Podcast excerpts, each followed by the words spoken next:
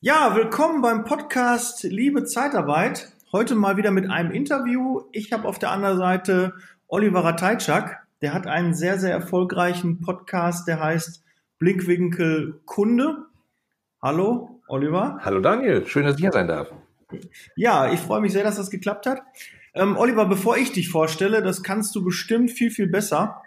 Erzähl mal ein bisschen was über dich, über deinen Podcast, was so deine Kernkompetenz ist. Ja, kann ich gern machen. Also ich bin Oliver Ratajczak, ähm, komme aus dem schönen äh, Ruhrgebiet, äh, wohne in Bochum im Ruhrtal, ähm, arbeite da glücklicherweise größtenteils auch. Und äh, mein Podcast heißt Blickwinkel Kunde, wie du schon gesagt hast, weil ich bin Ratgeber für profitable Kundenbeziehungen. Also das heißt, ich helfe Unternehmen dabei, aus ihren Kunden Stammkunden zu machen. Weil Stammkunden dazu führen, dass man weniger äh, Marketingkosten, weniger Vertriebskosten hat, äh, sich äh, besser drum drauf auf die fokussieren kann sozusagen Stammkunden haben diverse Vorteile, sind zum Beispiel deutlich preisbereiter, als immer wieder Neukunden zu werben, ähm, verzeihen manchmal auch kleine Fehler. Also eigentlich sehr erstrebenswert. Und das ist das Thema, mit dem ich mich jetzt seit äh, fast 20 Jahren beschäftige, als Unternehmensberater angefangen in einem großen Unternehmensberatungshaus aus Schweden und Finnland, habe da diverse äh, DAX-Konzerne rauf und runter beraten. Ähm, danach äh, sechs Jahre einem kleineren Beratungshaus, äh, habe weg von der Softwareentwicklung. Ich habe damals eine Software äh, entwickelt äh, mit meinem Team äh, zum Thema Beschwerdemanagement. Also weg von der Softwareentwicklung hin in das kleine Beratungshaus und habe halt Kundenbeziehungen mitgenommen als mein Thema. Und das mache ich jetzt seit acht Jahren selbstständig ähm, mit ihrekundenbrille.de und das ist die Seite sozusagen hinter äh, Blickwinkelkunde in meinem Podcast. Liebe Zeitarbeit, der Podcast mit Daniel Müller.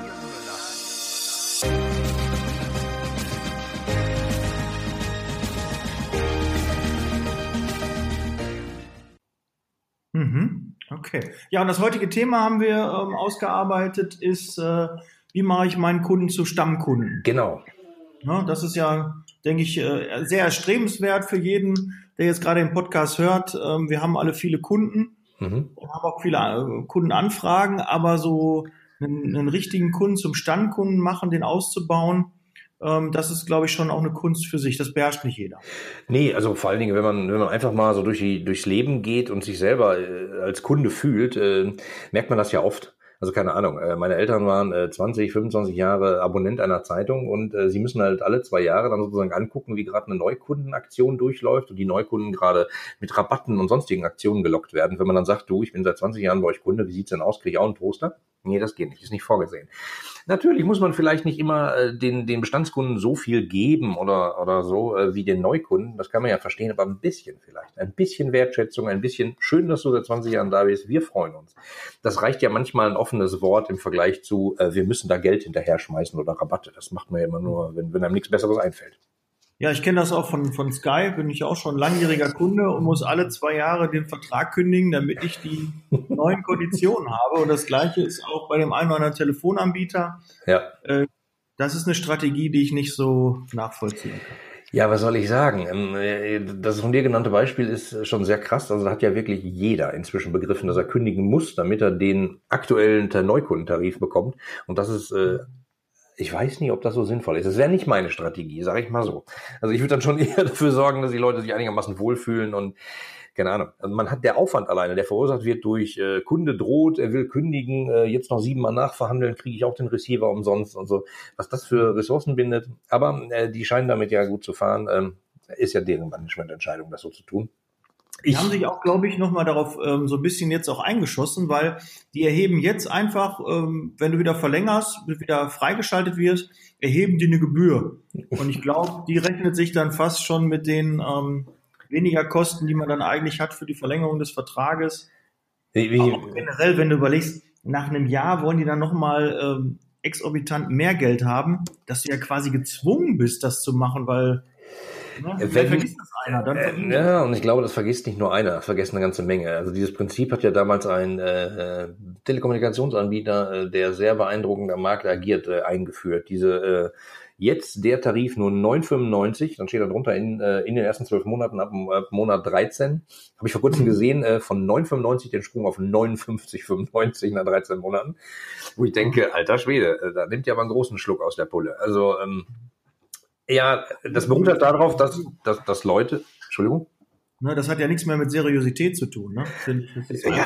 total unseriös. Ja, man macht damit, äh, ne, natürlich, wenn Leute nach Zahlen und nach Excel-Tabellen funktionieren, werden die sagen, guck mal da, äh, die Schläfer, die haben es nicht mitgekriegt, mit denen verdienen wir so viel Geld. Äh, so, kostet, bringt uns zwei Millionen, jetzt sag mal was dagegen, warum wir es nicht tun sollten. Ist natürlich aus Kundenperspektive ein bisschen schwierig, wenn man sagt, ja, zwei Millionen, aber wie bitte ergaunert in Anführungsstrichen? Mhm. ähm, gut, Oliver, jetzt sind wir fast schon die, direkt schon, schon im Thema. Jetzt äh, haben wir einen Fehler, den Kunden machen können oder den, ähm, ja, der, der in der Kundenbeziehung oft gemacht wird. Hast du vielleicht noch so zwei, drei Fehler, die sehr häufig äh, dir über den Weg laufen? Ja, ähm, total trivial. Der Kunde muss erstmal wissen, dass er dein Kunde ist. Da Mhm. gucken mich dann immer alle an, und sagen, wie, was, ja, weiß man doch. Ja, aber warst du mal in irgendeiner Autowerkstatt, keine Ahnung, wenn dich Autos nicht, nicht interessieren wie ich und du hast irgendein Problem, dann bringst du das Ding halt weg und guckst in, keine Ahnung, googelst danach, fährst dahin, fertig. Kann ich mich noch dran erinnern, in welcher Werkstatt ich vor zwei Jahren war? Nee, weiß ich nicht. Ähm, genauso ist es oft bei Amazon. Man bestellt irgendwelche Produkte bei Amazon und viele alle Leute denken ja, äh, Amazon liefert alles aus, ist aber nicht so. Da sind Millionen gefühlt von Händlern, die die Produkte ausliefern, die aber keinerlei Branding machen dürfen. Mhm. Das heißt, dann bekommt ein Amazon gebrandetes Paket. Es kommt aber eigentlich von äh, Druckerpatronen XXL. Sorry, ich muss mal eben äh, husten. Äh. So. Ja. Gibt da einige Drittanbieter, ne? Ja, ja, genau. Aber äh, der Kunde denkt, ah, das war bei Amazon. Nee, war es nicht. Es war nur die Handelsplattform. Und ähm, das erlebe ich halt oft, dass man sozusagen gar nicht seine eigene Marke prägt. Manchmal kann man es nicht, wenn man an dieser Plattform zum Beispiel hängt, aber auch bei ähm, Reiseveranstaltern. Ich habe extrem viel für Reiseveranstalter gemacht in den letzten 20 Jahren.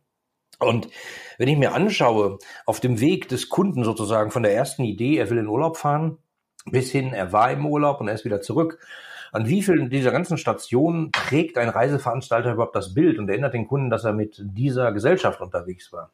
Keine Ahnung, er kommt am Flughafen an, da ist dann ein Reiseleiter. Manchmal gibt es so Incoming-Agenturen, die halten Schilder hoch mit allen möglichen Logos. Also keinerlei Differenzierung, was man natürlich auch rechnen muss, klar. Aber ähm, dass, dass dem Kunden wirklich klar ist, du bist mit dieser Gesellschaft XY unterwegs und nicht mit der, ähm, das verschwindet total. Deswegen äh, würde ich halt sagen, achte auf deine Marke und präg die halt, wo es nur irgend geht. Mhm. Wa- wa- Was gibt's da für, für Möglichkeiten, wie man so eine Marke prägen kann? Hast du da auch? Na, naja, die klassischen Dinge, ähm, ein Logo. Also ne, es gibt äh, Leute, die bezeichnen alles, was irgendwie grafisch aussieht, als Logo. Die bezeichnen das, was man bei billigen Visitenkartendruck Dienstleistern äh, für einen Euro extra dazu bekommt, äh, auch als Logo.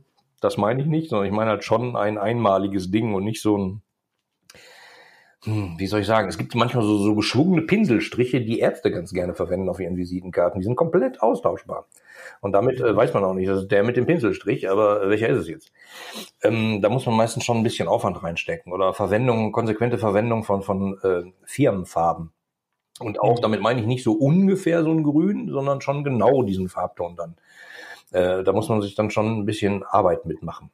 Das macht die Telekom ja in Perfektion mit Magenta. Ja. Da haben die wirklich, äh, ich hatte schon mal überlegt, einen Podcast zu machen, nur in den Magenta-Farben. Ist Okay. übrigens nicht geschützt, also eine Farbe, kann ich hier schon mal sagen, ist nicht geschützt.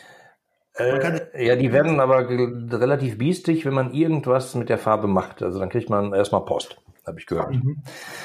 Ähm, und die haben sich irgendwie die Farbe schon in bestimmten Dingen schützen lassen, aber äh, also witzig. Ich kenne ein paar Leute, die Webseiten hatten im Umfeld und die dann plötzlich Post bekommen haben, äh, wo man nahegelegt hat, dass man das ändern solle. Ob das jetzt richtig ist, äh, kann man dahingestellt sein, aber wenn man ein kleiner Blogger ist, äh, will man sich vielleicht nicht mit einem Schwergewicht anlegen. Ja, aber so grundsätzlich, so wie ich mir bekannt ist, kann man Farben nicht schützen lassen. Vielleicht die, die Bezeichnung der Farbe, aber eine Farbe an sich, ne, wie soll das auch gehen? Ne? Wie soll man da irgendwie sagen, pass auf, du darfst jetzt äh, die Farbe nicht benutzen, du darfst. Ja, Äh, du, äh, da gibt's ja total verrückte Gerichtsentscheidungen. Irgendjemand hat sich vor kurzem den Begriff Malle schützen lassen und mahnt jetzt alle möglichen Mallorca-Partys ab, habe ich gehört. Und irgendein Gericht hat ihm das zugesprochen, wo ich denke, oh, what? Was ist denn da kaputt? Also wenn man sich einfach einen allgemeinen Begriff nimmt, so äh, ich lasse mir jetzt Stuhlbeinen schützen, äh, dann sind alle Mann, das macht ja keinen Sinn. Aber Recht haben, Recht kriegen und äh, verstehen sind echt verschiedene Dinge. Hast du dir den Kundenbrille sichern lassen? Selbstverständlich habe ich dann Markenschutz drauf, aber nicht auf Kundenbrille an sich. Das ist ein zu generischer Begriff. Ähm, und weißt du, ich halte von diesem Markenschutz Kokologos nicht so viel. Also mhm. weil äh, man denkt ja immer, ganz am Anfang, wenn man anfängt, äh, man meldet so eine Marke an und dann ist sie sicher. Nein, dann hat man prinzipiell die Marke und dann ist man dazu verpflichtet, sie äh, äh, zu bekämpfen, sozusagen, sie freizuhalten. Wenn irgendjemand die verwendet, muss man dagegen klagen. Man muss dem Ganzen nachgehen. Und äh, nicht etwa, wie viele Leute denken, ich habe es einmal angemeldet, dann kümmert sich das Patentamt darum. Nein, nein, weit gefehlt. Und wenn man nicht immer rumklagt äh, gegen Verletzungen seiner Marke, dann kann man den Markenschutz auch noch verlieren. Also eigentlich totale Hölle. Ähm, hilft es denn in einer Kundenbeziehung? Man sagte mal dieses Overdelivern, dass man einfach mehr macht, als der Kunde erwartet. Mhm dadurch sich halt vom Markt abhebt. Ist das ähm, eine, eine praktikable Sache? Hast du da vielleicht noch ein paar, paar Tipps, wo du einfach mal was erlebt hast, wo einfach ein Kunde mehr gemacht hat, als er eigentlich musste? Ja, klar. Natürlich gibt's das. Das kann man aber in zwei verschiedenen Richtungen sehen. Meine nächste Podcast-Folge wird übrigens genau über dieses Thema gehen. Witzig.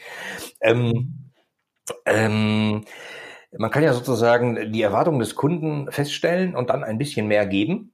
Man kann die mhm. Erwartungen des Kunden aber auch beeinflussen und ihn sozusagen im Vorfeld etwas runterregeln und ihn dann mit der normalen Leistung begeistern, weil die ist mehr als er erwartet hat. Das muss man mhm. aber sehr geschickt machen. Ähm, ja, es geht halt schon darum, irgendwie ab und zu mal eine kleine Emotionalität reinzubringen, dass der Kunde irgendwie sagt, so, oh, damit habe ich nicht gerechnet, das ist ja nett. Und viele Unternehmen denken immer, das muss kompliziert sein und teuer und aufwendig und das muss es gar nicht. Also äh, eins meiner Lieblingsbeispiele ist zum Beispiel ein Reiseveranstalter, die kommen aus dem ähm, UK-Markt. Äh, die hatten mal äh, sowas, dass bei denen, ähm, wie war das, ein englisches Pärchen hat, glaube ich, eine ähm, Hochzeitsreise gebucht, zwischen äh, Landung in Frankfurt und da brauchten die halt ein 2-Euro-Stück für ein Trolley. Und die mhm. Dame aus dem Reisebüro hat eine Postkarte geschickt, also einen Brief mit einer Faltkarte drin, hat ein 2-Euro-Stück reingeklebt, hat gesagt, ich wünsche euch nochmal einen total schönen Urlaub. Ihr landet übrigens in Frankfurt zwischen, äh, hier mit dem Gepäck, dazu braucht ihr den Trolley. Äh, hier ist ein 2-Euro-Stück. Weil der Engländer an sich hat kein 2-Euro-Stück, aber in dem Moment hat er es dann und braucht es. Und das heißt ja sozusagen, ich habe vorher dran gedacht, ich weiß, wo es Probleme geben könnte, jetzt helfe ich dir. Und dieses 2-Euro-Stück plus Karte ist äh, garantiert äh, ein Bringer, wo die Leute sagen, wow, damit habe ich nicht gerechnet, wie praktisch, danke. Mhm. Ja, ich kann dir jetzt zum Beispiel, also wir, wir in der Zeitarbeit haben ja eher zwei Kunden. Mhm. Ne? Quasi mein, denn der Mitarbeiter wird ja auch quasi ähnlich behandelt wie ein Kunde. Mhm. Ne? Er wird auch hofiert und äh, Mitarbeiter sind ja äh, verdammt wichtig. Und der Kunde ist natürlich auf der parallelen Seite, der den Mitarbeiter einsetzt, ist natürlich auch äh, jemand, den wir da abholen müssen und wo wir uns abheben müssen von den äh, Marktbegleitern, wie ich immer so schön sage. Ja. Wettbewerber und Konkurrenz und so, das hört sich immer so doof an. Das sind ja Marktbegleiter. Wie man sie nennt. Ja, die, die, die um Sekunden wegnehmen. Ja, da hat man natürlich ein bisschen schon was äh, zu tun, in, in beide Richtungen da immer mehr zu liefern. Und da, ähm, wo, wo, woher nimmt man die Ideen? Gibt es da irgendwie im Internet ein, ein Forum, wo man gucken kann, wo man tolle Ideen herbekommt, weil ich glaube, wir sind alle so ein bisschen so betriebsblind, mhm. haben dann diese, diese normale Betriebsbrille auf und gucken gar nicht mehr über den Tellerrand hinaus und haben gar keine Ideen, was wir noch machen können. Ja, das ist oft das Problem. Also ich, ich mache genau Workshops genau zu dem Thema, Stammkundenbooster, wo ich halt in Unternehmen gehe, wir zusammensitzen mit den Führungskräften und genau sowas erarbeiten. Und wenn ich sage erarbeiten, heißt das auch wirklich Arbeit. Da, da ist Schweiß hinter, da muss man halt überlegen. Also einfach so ein Forum, da sind so die 100 besten Kundenbegeisterungstipps, äh, dann kann man sicher sein, dass die morgen ausgelutscht sind. Das ist schon eine sehr individuelle Geschichte und das muss auch zum Unternehmen passen. Und ich sehe immer wieder Leute, die halt die Abkürzung wollen, die halt so, gib mir die drei Knöpfe, die ich drücken muss, damit der Kunde begeistert ist. Das sind aber alles Individuen. Natürlich kann man nicht eins zu eins die Leute äh, bearbeiten, gerade nicht, wenn man Millionen Kunden hat im Zweifelsfall. Aber es geht halt schon darum, genau zu verstehen, was wollen die und an welcher Stelle kann ich denen helfen. Und das ist produktspezifisch, unternehmensspezifisch und kundenspezifisch. Ähm, deswegen kann ich da leider jetzt nicht so die, äh, hier, hier macht diese drei ultimativen Dinge und dann geht's ab, dir mhm. verraten, weil ich kenne sie nicht. Ich kenne sie nicht für deine Branche. Ich habe diverse Branchen äh, gemacht und da immer diverse Sachen rausgefunden und wir haben alles mögliche umgesetzt, aber ich kann dir nicht sagen, das sind die drei Ultimativen. Mhm. Ähm, ähm, witzig, dass du das gerade angesprochen hast. Du musst dich ja eigentlich, eigentlich sagtest du, sind deine, äh, die Mitarbeiter, die du vermittelst, sozusagen auch deine Kunden. Ähm, in vielen digitalen Modellen oder Businessmodellen, die ich da draußen erlebe, werden, würden diese Mitarbeiter, die du vermittelst, sozusagen als Produkt bezeichnet werden. Das habe ich schon mhm. mehrfach erlebt und das ist äh, extrem blöd, weil das spüren die ja. Mhm. Ähm, ich habe 2002 oder 2003 mal einen Artikel geschrieben. Äh, das war so eine Fortführung des Kundenbeziehungsmanagement Philosophie. Also wie soll man mit seinem Kunden umgehen, habe ich ausgeweitet auf, wie geht man mit allen seinen Stakeholdern äh, im Unternehmen um. Ähm, hat damals für ein bisschen äh, Wirbel gesorgt äh, und viele Leute haben gesagt, ja, schöne Idee, aber wir kriegen ja noch nicht mal das eine geregelt. Ähm, eigentlich ist es genau das Problem. Man muss sich eigentlich um alle Stakeholder eines Unternehmens kümmern. Und dazu gehören natürlich auch die Mitarbeiter, natürlich die Kunden, aber auch äh, Presse, Dings, Öffentlichkeit, Recht etc. Oliver, kannst du kurz den Begriff Stakeholder erklären? Vielleicht so, Entschuldigung, also einfach äh, Leute, die was mit deiner Firma zu tun haben, sag ich mal. Also du bist in der Firma, kann man sich vorstellen, wie so ein Spinnennetz, du sitzt in der Mitte und dann gibt's an den verschiedenen äh, Fäden, die nach außen gehen, gibt's halt verschiedene Teilnehmer. Das eine sind Kunden, weil du bist von denen abhängig, die geben dir Geld etc. Das andere sind deine Mitarbeiter. Dann gibt's noch, keine Ahnung, die Politik äh, von außen hat im Zweifelsfall Einfluss. Das kann man sich alles überlegen. Aber ich rate mal dazu, fokussiert euch auf Kunden und fokussiert euch auf Mitarbeiter. Deswegen fand ich ja schön, dass du das gesagt hast. Ja, vielleicht kann der eine oder andere so negativ auslegen, aber ich finde das eher wertschätzend gemeint. Ja, exakt so. Super. Kunde, Kunde ist immer so in allen Firmen, oh, der Kunde ist so das höchste ähm, höchste Glied oder der, der, das Wichtigste mhm. an allem. Äh, nee, das kann ich also in der Zeitarbeit definitiv nicht bestätigen, weil ich würde fast sogar, da will meinen Kunden jetzt ein Jahr um Schlips treten, aber äh, ich würde sogar die Mitarbeiter noch höher ansehen, weil die verdienen ja das Geld. Ne? Also ich kann ja nur noch so schöne Augen haben, noch so toll verkaufen. Mhm. Wenn ich einen Mitarbeiter habe, der nicht die Leistung, die nicht die Qualität hat, die ich ähm, vorher angepriesen habe, dann wird es nicht funktionieren. Dann wird der Kunde unzufrieden sein und äh, deshalb ist der Mitarbeiter, dass der zufrieden ist, mir noch viel, viel wichtiger als der Kunde. Ja, eigentlich ist es ja ein Gleichgewicht. Ne? Wie eine Waage, das muss man im Gleichgewicht halten. Und das ist genau die Kunst. Ähm, dass du sagst, der Mitarbeiter ist sozusagen äh, noch wichtiger als der Kunde. Ja, da gibt es immer so Philosophien. Äh, alle paar Jahre kommt dann der Kunde ist das höchste Gut, äh, dann kommt sowas wie äh, Employees First, Customer Second und so. Ähm, das heißt, der, der, der Mitarbeiter ist zuerst wichtig, dann der Kunde. Ich glaube, es ist ein Gleichgewicht und man muss sich um beides kümmern. Aber wenn ich mir da draußen das noch anschaue, wie viele Unternehmen mit ihren Mitarbeitern umgehen, äh, haben die das gar nicht im Griff. Oder die betrachten die im Zweifelsfall als äh, Arbeitsleistende. Punkt. Austauschbare Arbeitsleistende. Und das ist halt total gefährlich. Weil das wichtige Wort, das du gesagt hast, ist Wertschätzung. Also mhm. keiner hat ja Lust, da zu arbeiten, wo es, wo es keinen Spaß macht, wo man blöd behandelt wird. Und das fällt gerade vielen Unternehmen auf die Füße, habe ich so den Eindruck. Mhm. Ja, die, die Schwierigkeit der Zeitarbeit ist ja halt auch, dass wir nicht ähm, die Arbeitsplätze halt geben. Wir, wir suchen die zwar aus, wir, wir kriegen Anfragen von Kunden mhm. und setzen dann unsere Mitarbeiter bei den Kunden ein und äh, haben da nur in ja, natürlich haben wir in Anführungszeichen ein bisschen Einfluss darauf, aber die Tätigkeit gibt der, der Kunde vor. Wenn er sagt, er hat im Lager, das sind einfache Packertätigkeiten, dann kann ich an den Tätigkeiten, an der, an, an den, dass man die interessanter gestaltet, innovativer gestaltet, kann ich relativ wenig machen. Ja, glaube ich. Mhm. Aber natürlich kann ich dem Mitarbeiter schon sagen, okay, äh, wenn die Arbeit hier zu, zu stupide ist, dann kann ich gucken, ob ich was anderes für dich habe bei einem anderen Kunden. Ne? Und dann komme ich halt wieder ins Spiel. Das ist dann halt Disposition, Beratung, und dass man den richtigen Job für den richtigen Mitarbeiter hat. Ne? Weil gibt ja auch Mitarbeiter, die sind einfach mit, mit Knöpfchen drücken zufrieden. Ne? Das ja. ist auch gar nicht äh, wertend gemeint, sondern einfach die, die wollen einfache Tätigkeiten und andere wollen halt ein bisschen mehr. Die wollen vielleicht noch, äh, ja, noch ein bisschen den Kopf mehr einsetzen. Ne? Das gibt's ja, sowohl. Und da ihr ein ziemlich breites Spektrum sozusagen an verschiedenen Aufgaben habt, könnt ihr die dann genau dahin verteilen, wo sie hingehören. Finde ich super. Ich erlebe nur oft in Unternehmen, dass sozusagen externe Dienstleister so als in Anführungsstrichen Dienstleister behandelt werden. Sei es jetzt Berater, sei es externe Softwarelieferanten, sei es im Zweifelsfall Zeitarbeiter. Sozusagen so Mitarbeiter zweiter Klasse. Habe ich manchmal mhm. beobachtet, äh, finde ich extrem schade.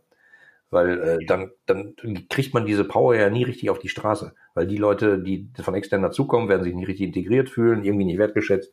Und dann äh, wird sich das wahrscheinlich auf die Qualität durchschlagen. Mhm.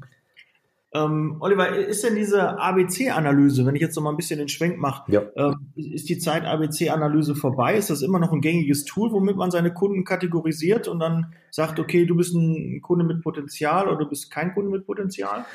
Ähm, ich bin kein Freund davon, wenn man sowas sagt, wie das ist jetzt die Zeit von der Methode und dann in zwei Jahren ist die Zeit für die Methode. Eigentlich muss man alle Methoden kennen und dann sich jeweils überlegen, passt das zum Unternehmen. Und natürlich kenne ich auch äh, Kunden, die noch äh, ABC-Analysen machen und warum auch nicht. Weißt du, wenn du hast ein begrenztes Budget, äh, die du für Kundenbetreuung im Zweifelsfall ausgeben kannst, Und dann musst du im Zweifelsfall die, mit denen du 80 Prozent deines Umsatzes machst, äh, ein bisschen mehr pampern. Vielleicht. So eine Philosophie, wir behandeln alle Kunden gleich und so, das ist oft was für Management Reportings, für äh, Vorstandsberichte, da steht dann sowas drin oder für Pressemitteilungen. Aber das tun viele Unternehmen, die das behaupten, ja sowieso nicht. Ne? Weil irgendwie gibt's dann immer noch den Nachbarn vom Vorstand, wo man besonders vorsichtig ist und so. Ähm, also alle gleich behandeln, klappt nicht. Im wahren Leben habe ich das noch nie erlebt. Und deswegen, äh, wenn man es irgendwie kategorisieren kann, mag einem das helfen. Nenn's ABC-Analyse, nenn's äh, Kundenwert, äh, der vorne bei den Callcenter-Agenten angezeigt wird. Wie auch immer. Aber sich Gedanken darum zu machen, kann ich an diesem Kunden was verdienen ähm, und behandle ich ihn entsprechend, ist, finde ich, nicht schlimm. Weil es gibt durchaus auch Kunden, für die kann man eben nicht so viel arbeiten. Man muss sich als Unternehmer auch mal Gedanken darum machen, will ich diesen Kunden noch behalten? Passt der zu mir? Oder müssen wir uns trennen? Und das mhm. machen auch extrem viel wenige Unternehmen, dass sie konsequent durchgehen und sagen, mit dem Kunden haben wir nur Ärger oder mit dem Kunden verdienen wir äh, zwar irgendwie Geld, aber wenn man das mal rechnen würde, rechnet sich das vorne und hinten nicht. Ähm, dann rate ich dazu, das konsequent zu durchdenken und sich von den Kunden zu trennen. Mhm. Aber da haben die, die wenigsten Mut zu. Also ich tue mich auch mal schwer zu sagen, pass auf, lieber Kunde, alles schön und gut, aber mit dir, ne, vor allem wie man es ihm sagt, ne, weil wir sind ja auch in, in der Bewertungs, äh, wir werden ja alle bewertet, ja. im Internet, online. Und wenn man dann dem Kunden sagt, weißt du was, reiß mir aus den gelben Seiten raus, ne, ruf mich nicht wieder an, ich möchte kein Personal mehr stellen, dann hat das so einen faden Beigeschmack und das irgendwie schön zu formulieren, wo er gerade noch äh, den Mitarbeiter irgendwie eine langfristige Krankheit äh, gebracht hat, weil er ihn einfach so schlecht behandelt hat oder der hat gerade gekündigt. Ja, super. Dann, dann noch cool zu bleiben und dann zu sagen, ach lieber Kunde, ja, gerade kann ich dir nicht helfen, aber gerne in zwei, drei Wochen nochmal. Dann schiebe ich den hier immer, statt ihm einfach zu sagen, pass mal auf, wenn du so mit meinen Mitarbeitern umgehst, dann ist in unserer Firma kein Platz für dich. Dann kann ich nicht mit dir arbeiten. Das funktioniert nicht. Es tut mir leid, ich würde dir gerne Personal stellen, aber dann musst du anders mit meinen Mitarbeitern umgehen. Ja, das muss man sich im Zweifelsfall auch erlauben können. Viele Unternehmen sagen dann, äh, aber der bringt halt 60 Prozent des Umsatzes, äh, lass mal. Da mhm. beißen wir jetzt auf die Zähne. Ja, klar, äh, muss man halt von Fall zu Fall entscheiden. Aber wie ich immer so sage, es gibt halt ein so ein Wort äh, Kundenbeziehungsmanagement ne? äh, mhm. oder CRM, wie es so schön im Englischen heißt, Customer Relationship Management, wird auch falsch verstanden. Viele Leute konzentrieren sich da auf Management, aber eigentlich steht da drin Beziehung. Und wenn man denkt, das ist wie eine Beziehung zu einem Partner, Schluss machen ist nicht einfach. Da wird ja keiner sagen, hey, da bin ich Profi, da habe ich Spaß dran. Äh, das ist halt einfach nicht einfach. Und da muss man sich schon mal ein paar Gedanken machen, dass man dann nachher äh, nicht, weiß ich nicht, zerbrochene Herzen und traurige und jemand, der rumläuft und äh, einen schlecht macht. Also. Mhm. Und, und genau so ist es halt auch. Und trotzdem kann man das, glaube ich, wertschätzend auch hinbekommen. Mhm. Ähm, aber wie, wie würdest du so, gehen wir nochmal zum Begriff Stammkunde. Was, ja. ähm, wie, wie würdest du einen Stammkunden definieren? Vielleicht, wo, woran erkennt man das? Oder kann jetzt mal so deine Kunden durchgehen? Habe ich schon Stammkunden? Sind das die, die regelmäßig bestellen oder? Ja, genau. Also klassischerweise die, die äh, mindestens äh, mehr als einmal bei dir bestellt haben, gekauft haben, deine Dienstleistung in Anspruch genommen haben. Jetzt kann man natürlich überlegen, in welchem Zeitraum. Und das muss jedes Unternehmen für sich selber definieren. Also keine Ahnung, wenn für manche, wenn ich jetzt zum Beispiel Meerwasserentsalzungsanlagen herstelle, dann kostet so eine Anlage ein Heidengeld und ich verkaufe die äh, alle 100 Jahre mal an ein Unternehmen. Werde ich dann Stammkunden haben? Hm, vielleicht nicht so richtig. Ähm, wenn ich aber zum Beispiel ein Restaurant habe und ein unter, keine Ahnung, ein Pärchen kommt irgendwie zehnmal im Jahr zu mir zum Essen. Sind die Stammkunden? Vielleicht. Ja. Wenn das üblich ist, wenn andere zum Beispiel nur zweimal im Jahr kommen, dann sind die vielleicht eher Stammkunden. Also das, das muss man halt für sich definieren. Ich kenne natürlich diverse Definitionen von, von Unternehmen, ist aber auch immer sehr spezifisch. Ähm, da muss man sich einfach fragen, was ist an denen besonders? Geben die besonders viel Trinkgeld? Habe ich Spaß, wenn die kommen? Also ne, äh, arbeite ich gern mit denen zusammen? Das sind so Kriterien. Und im Zweifelsfall, ähm, wenn ich denen keinen, also wenn ich denen kein besseres Angebot als der Wettbewerb machen kann, kaufen die trotzdem bei mir dann sind das vielleicht Stammkunden. Ja. Aber man verdient ja eigentlich mehr Geld mit den Kunden, mit denen man eigentlich nicht so gut klarkommt, weil äh, mit, mit, denen, mit denen ich toll klarkomme und mit denen ich mich vielleicht duze und vielleicht äh, im, im Sommer im, im Urlaub fahre, äh, bei dem muss ich mich nicht so intensiv drum kümmern, sondern eigentlich eher mit denen, wo ich sage, boah, das ist voller Stinkstiefel, da, äh, noch Mitbewerber und so. Eigentlich ist ja da das viel größere Potenzial für mehr Umsatz und ähm, Also ich sag mal, wenn du mit deinen Kunden in Urlaub fährst, dann ist das ja schon wahrscheinlich die höchste Form der Stammkundenbindung, die man sich ausdenken kann. Also näher ran geht ja nicht. Im Zweifelsfall könnte ich mir aber auch vorstellen, dass du bei dem, der, dem, dem du praktisch befreundet bist, äh, im Zweifelsfall auch nicht den billigsten Preis am Markt durchsetzen musst, oder? Mhm. Weil er sagt, ich vertraue dir, mach das für mich, halt mir den Quatsch vom, wenn ein Problem gibt, ich weiß, du klärst das. Ähm, bei dem anderen, bei dem du im Zweifelsfall um Cent feilschen musst, der gar keine Bindung zu dir hat und sagt, äh, ich erpresse dich, der da ist äh, 30 Cent billiger die Stunde als du, äh, so, jetzt mach mal. Ähm, muss man erstmal die Beziehung aufbauen. Also ich glaube, die Kunden in Richtung Freundschaft, richtige Beziehung schieben, ist die Königsdisziplin und das sollte man versuchen. Hm. Also du findest es schon erstrebenswert, wenn man äh, sich äh, mit seinen Kunden versucht auch dann per Du und äh, enge Beziehungen, wir machen mal was zusammen, wir gehen nicht nur einmal Geschäftsessen mäßig raus, sondern machen auch noch mehr. Wenn es ehrlich ist, ja. Wenn es aufgesetzt ist, so es läuft ein Prozess, ein Workflow im Hintergrund, ah, den muss ich jetzt anrufen, das ist der, wie hieß der nochmal, äh, Klaus, hallo liebster Klaus, das ist blöd. Aber wenn es halt ehrlich ist, warum nicht? Also ich versuche immer relativ viel bei Unternehmen, die ich berate, dafür zu sorgen, dass die Kunden sich ernst genommen und wohl, wohlfühlen. Also sozusagen, dass man sich Prozesse überlegt. Äh, da ruft jetzt nicht das Callcenter XY an, sondern da ruft im Zweifelsfall das Unternehmen so und so an. Äh, ach, die sind immer nett. Mit denen hatte ich schon mal sieben Erlebnisse. Was bei so Multimillionen Kundenkonzernen echt schwierig ist. Aber wenn du halt wirklich die Kundenbeziehung noch hast, Mensch zu Mensch, und du kennst die Leute, dann finde ich das extrem sinnvoll, das zu tun. Weil ein Freund wird im Zweifelsfall dir auch mal sagen, pass mal auf, weil wir befreundet sind, sage ich jetzt mal, was bei dir schief läuft. Und mhm. das ist, das ist das, worum es eigentlich geht. Diese Dinger rauszukriegen, wo andere Kunden einfach sagen, hm, doof, gefällt mir nicht, ich gehe weg. Mhm. Der Freund wird aber sagen, hör mal, wenn du das so weitermachst, platzt mir immer der Kragen und dann weißt du immerhin, wo dein Problem ist. Ja, weil wir, wir haben ja auch so jetzt in der, immer ein bisschen wieder die Brücke zur Zeitarbeit zu bringen. Ähm, gibt ja so verschiedene Ansätze. Es gibt äh, einige, die, ich denke, viele funktionieren, so viele Standorte, die haben einen Großkunden, mhm. mit dem machen die eine Menge Umsatz mhm. und sind in so einer gewissen Abhängigkeit. Mhm. Und ähm, an meinem Standort und, und in meinem Bereich fahren wir eher die, diese Mehr, Mehrkundenstrategie.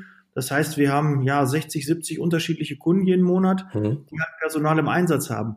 Die nutzen aber in der Regel nicht strategisch die Zeitarbeit, sondern halt temporär. Ne, ich habe da mal Bedarf, da ist mir jemand ausgefallen, da brauche ich jetzt Unterstützung. Mhm. Der, der Vorteil, den ich halt sehe, ist, ähm, dass ich da nicht so einen Preiskampf habe. Mhm. Wenn du ein Problem löst, ist der Preis meist egal. Ja. Oder ist es zumindest äh, untergeordnet.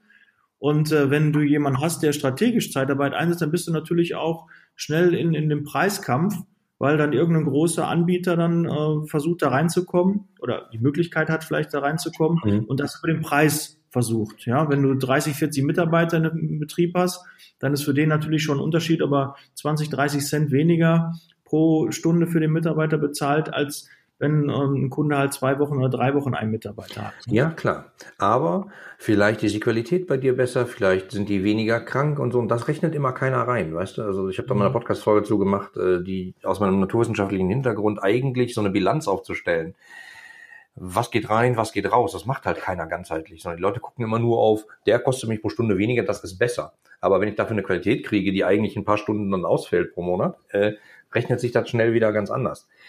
Und ähm, ich sage immer, wenn, wenn sozusagen der Preis das Kriterium ist, nach dem entschieden wird, dann hat man da vorher seine Hausaufgaben nicht gemacht. Also hat man nicht seinen Wert wirklich transportiert.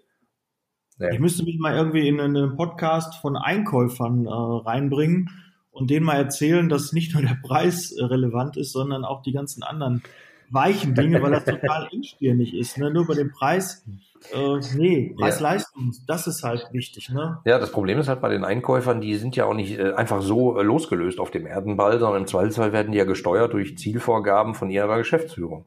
Und ich glaube, mit denen, das sind die, mit denen ich immer rede.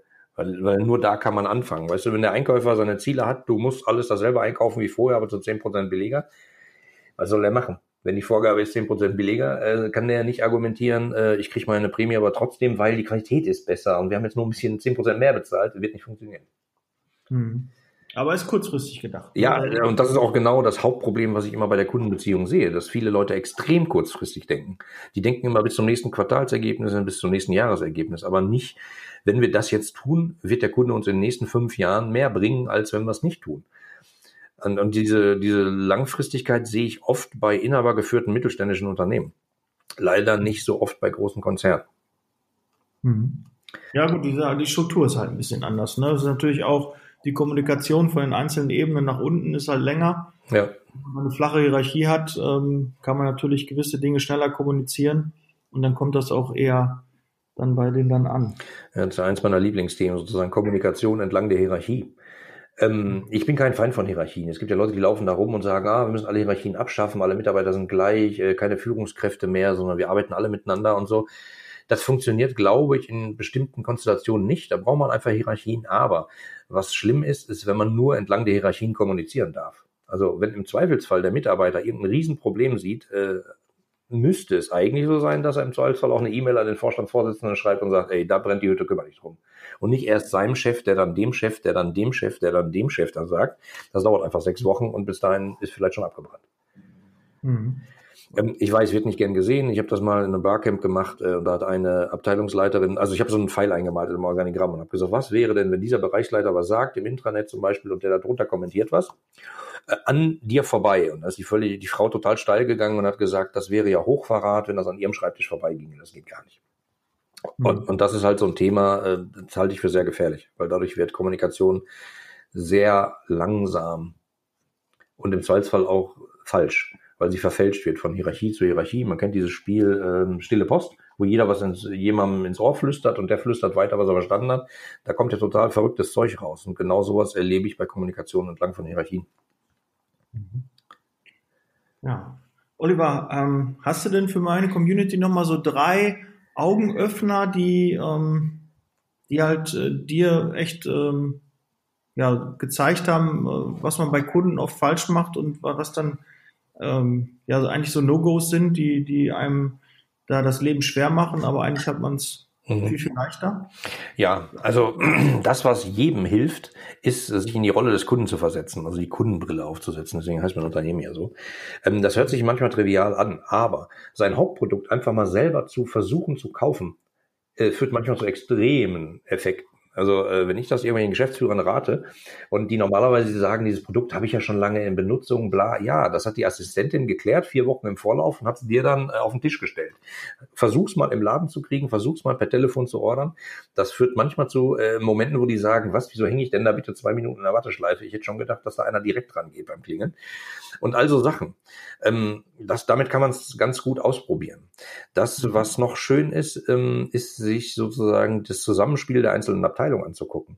Weiß dein Kundenservice, wenn ein neues Produkt rauskommt? Oder erfährt er das von irgendeinem Kunden, der aufgeregt ist, weil er irgendwas schiefgelaufen ist? Erlebe ich häufig bei Unternehmen, dass, dass die Marketingabteilung sich irgendwas ausdenkt und dann dem Kundenservice nicht Bescheid gibt mit dem Argument, ja, das war streng geheim, das Projekt, das durften wir nicht. Erst mit dem Launch an den Markt äh, ist es die Information da. Ja, aber dann ruft der Kunde schon an. Also ähm, sehr schwierig. Und ähm, kann man vielleicht sagen, eine Qualifikation, die man jetzt vielleicht ähm, eine Bewerbung hat, die man sonst normalerweise nicht hat. Das müssen natürlich auch ja nicht nur die Recruiter wissen und der Disponent, der mit dem das Gespräch geführt hat, sondern ja. auch die anderen Disponenten und anderen Niederlassungsleiter, damit man da so ein bisschen die Bogen auch spannen kann. Genau, genau. Deswegen bin ich ein Freund von, von solchen Systemen, die intern die Kommunikation verbessern, weil ich glaube, oder ich bin fest davon überzeugt, dass nur wenn die Mitarbeiter alle das Ziel kennen und auch richtig miteinander kommunizieren und alle wissen, wo sie sind und wer sie sind und öfter miteinander reden, kann auch, kann auch online funktionieren, äh, dann wird das dem Kunden da draußen gut gehen. Weil das, was ich oft erlebe, ist, äh, dass Leute in ihren Silos bleiben. Also jeder macht halt so für sich, genau, Marketingabteilung macht für sich, Vertrieb macht für sich und so. Und ähm, der Kunde erlebt das Unternehmen aber immer an verschiedenen Stellen. Ne? Manchmal kriegt er eine Werbebotschaft, manchmal ruft er dann irgendwo an und äh, erlebt dann das Unternehmen irgendwie zerrissen. Und das ist halt schwierig. Und mein dritter Tipp ist sozusagen, höre zu. Dem, unter, dem Kunden zuzuhören. Das machen viele Unternehmen viel zu wenig. Die senden immer. Die machen immer Werbung und Radio und Fernsehen und äh, Zeitungsanzeigen. Die senden, senden, senden. Webseiten und alles. Aber dass man eine Chance hat, mal einfach zu sagen, Kunde, sag mir mal was. Sag mir mal, wie ist deine Stimmung? Also zum Beispiel per NPS-Abfrage. Ähm, ich weiß nicht, ob du das kennst. Also es ist einfach eine Frage, würdest du auf ein, wie stark würdest du unser Unternehmen weiterempfehlen an deine Freunde und Bekannte auf einer Skala von 0 bis 10? Also 0 ist gar nicht weiterempfehlen, 10 ist richtig weiterempfehlen. Damit kann man ganz schnell rauskriegen, wie sind Tendenzen, wie steht der Kunde zu uns und so. Und kann dann halt witzigerweise nachfragen. Wenn du uns schlechte Punktzahl gibst, warum hast du das? Was hätten wir besser machen können? Das ist eine ganz simple Befragungstechnik. Trotzdem kriegt man damit total schnell Informationen raus. Und im Zweifelsfall, wenn ein Kunde begeistert ist, kann man auch fragen, warum? Warum genau? Warum sind wir an der Stelle besser als der Wettbewerb? Und das führt zu sehr erhellenden Momenten. Mhm. Also QM, Qualitätsmanagement, die Aufträge, die jetzt, die, die wir beim Kunden haben, wo der Mitarbeiter war, dann auch nachher zu fragen, wie hat der Mitarbeiter äh, gearbeitet, warst du zufrieden, wie war der Ablauf? Genau. Hat nicht funktioniert? Genau, nur man fängt dann meistens immer mit so einem riesen Fragebogen an. Ne? Füllen uns bitte diesen Fragebogen aus und dieses äh, NPS ist halt, äh, würdest du unser Unternehmen weiterempfehlen, deinen Freunden und Bekannten? Bitte drücke eine Zahl zwischen 0 und 10. Und wenn er dann da drückt, dann fragt man nach. Ja, nochmal NPS, also Nordpol. Paula. Nordpol, Paula Siegfried, also Net Promoter Score heißt der, kann ja gerne einen Link zu meiner Podcast-Folge zum Thema schicken.